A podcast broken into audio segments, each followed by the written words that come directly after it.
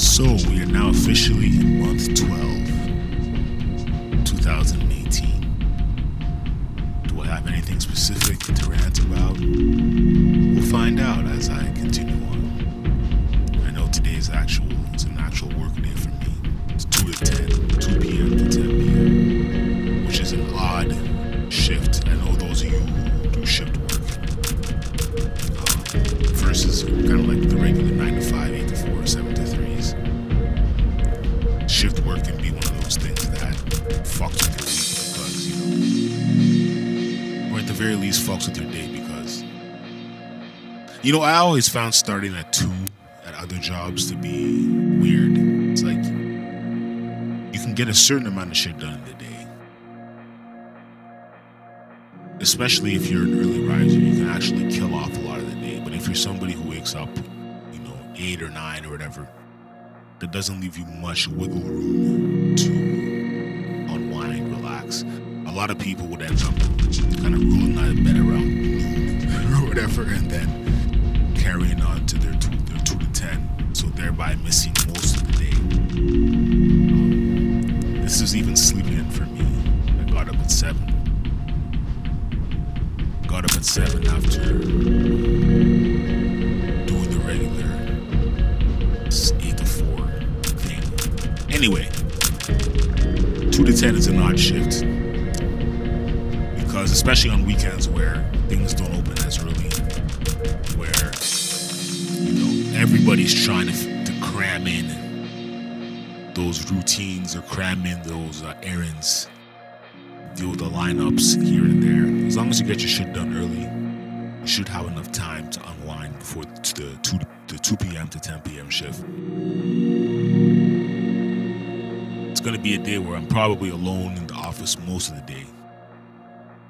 And those days are always great. I don't know how many, many of y'all work in cubicles. But um, if your cubicle is kind of boxed off, it's kind of like your own force field away from others.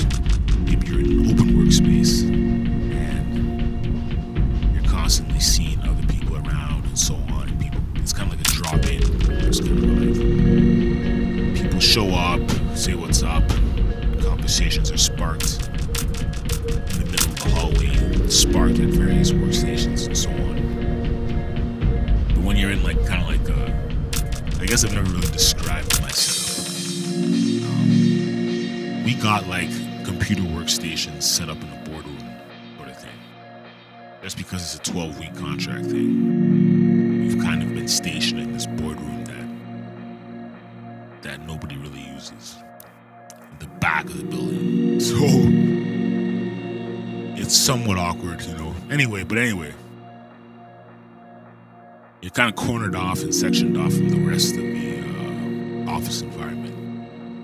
Also, ain't nobody around on the weekend. Like I, I went in randomly last weekend. Um, and virtually nobody was there. There might have been one or two security guards early on. So really you're just kind of there, left to your own devices.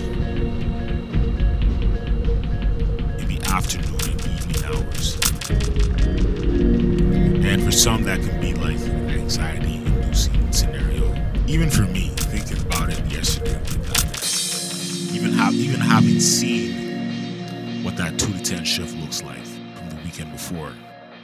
Well, that's the weekend where the conflict happened in the back of the building. Um, I'll be by myself. I don't smoke, so I, I shouldn't be out there too much. But I will be taking nice little strolls around the block, so to speak. And, it, you know, it's a one-off thing. I think I might have one more of these shifts, one more of these two to ten shifts in a couple weeks. Um, it was funny listening to the, the sort of the, our, our unit supervisor. Basically, we've rotated all of the, the two to ten shifts, except for him who doesn't, who hasn't done any. And I, I guess he doesn't intend to do any. But there was one left open, and he's kind of like, there was straw, straws. It's kind of like, draw straws. Me and the others have already done them. Or it's, you're the only person left.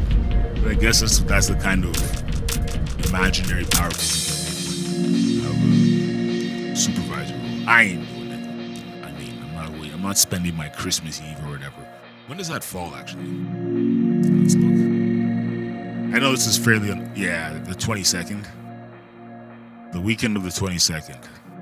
Do I really want to sacrifice my twenty-second weekend for that? Hey, if it's, I mean, money is money, right? But that's what you have to factor in, is the opportunity to make a little bit of extra money in a very compacted amount of time. And if you're willing to do that, you're willing to put up with anything. You're willing to put up with scraps in the back of the building. You're, you're willing to put up with nonsense in the front of the building.